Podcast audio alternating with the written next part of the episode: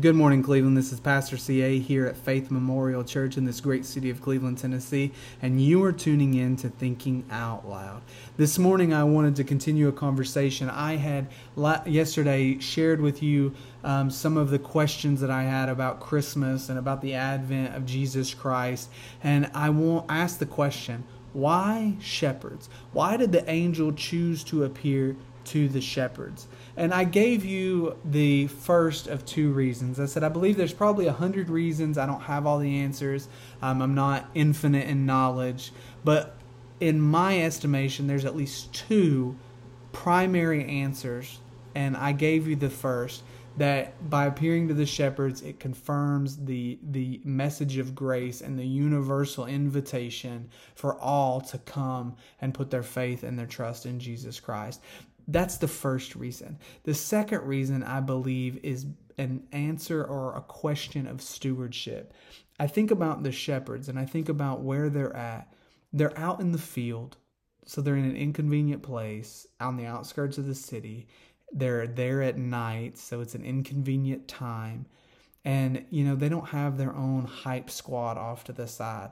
You know they don't have their own you know cheerleading team saying give me an s give me an h give me an e p h e r d s. What's that spell? Shepherds woo. They don't have the pom pom brigade over here. So they're not really getting a lot of recognition or a lot of esteem for what they're doing.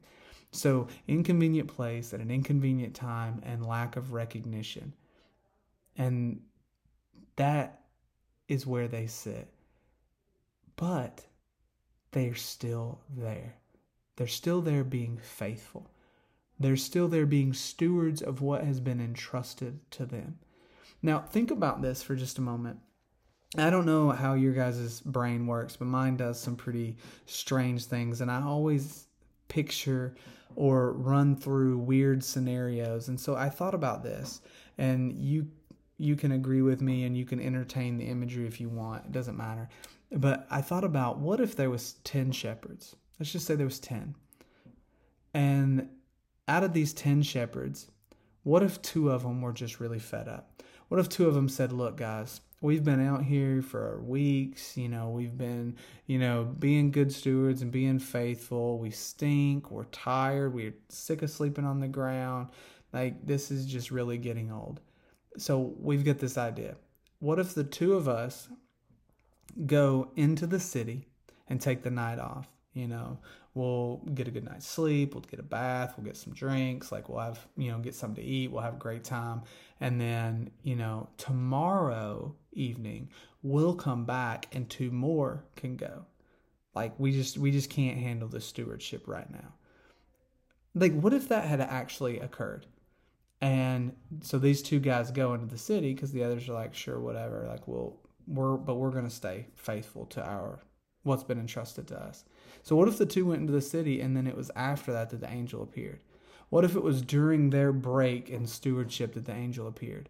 And you're probably thinking, what in the world are you talking about? Why does this even matter? The question is, and the reason that I bring this up is because a lot of us we are doing something and everything that we do we do for the glory of god i'm an avid believer in the priesthood of all believers you may not be called to pulpit ministry you may be called to work in a grocery store but you work in the grocery store to the glory of god you whatever you have been called to do you are required to do that to the best of your ability and to the utmost stewardship to give glory and honor to the one who called you.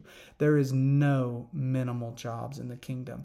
But the reason is that I bring this up about the shepherds is because sometimes we feel like whatever job that we're doing or whatever ministry that we're engaged in, sometimes it's inconvenient sometimes that it's an inconvenient it happens at inconvenient times sometimes we're in an inconvenient season or inconvenient place sometimes it's uncomfortable and oftentimes ministry comes with a lot of lack of recognition. And we don't feel honored we don't feel valued and it just it can get really lonely and really difficult. And sometimes people just want to walk away for a season. And i'm here to encourage you if you're in that position and you're like i'm struggling no one sees me no one values me i, I just i just need a break I, I just want to tell you hold on hold on because your breakthrough might be around the corner but you also may be moments from a visitation leading you directly to the presence of god and if you step out on your stewardship, you could miss the moment of your visitation. So hold on. This has been Thinking Out Loud with Pastor CA. God bless and have a great day.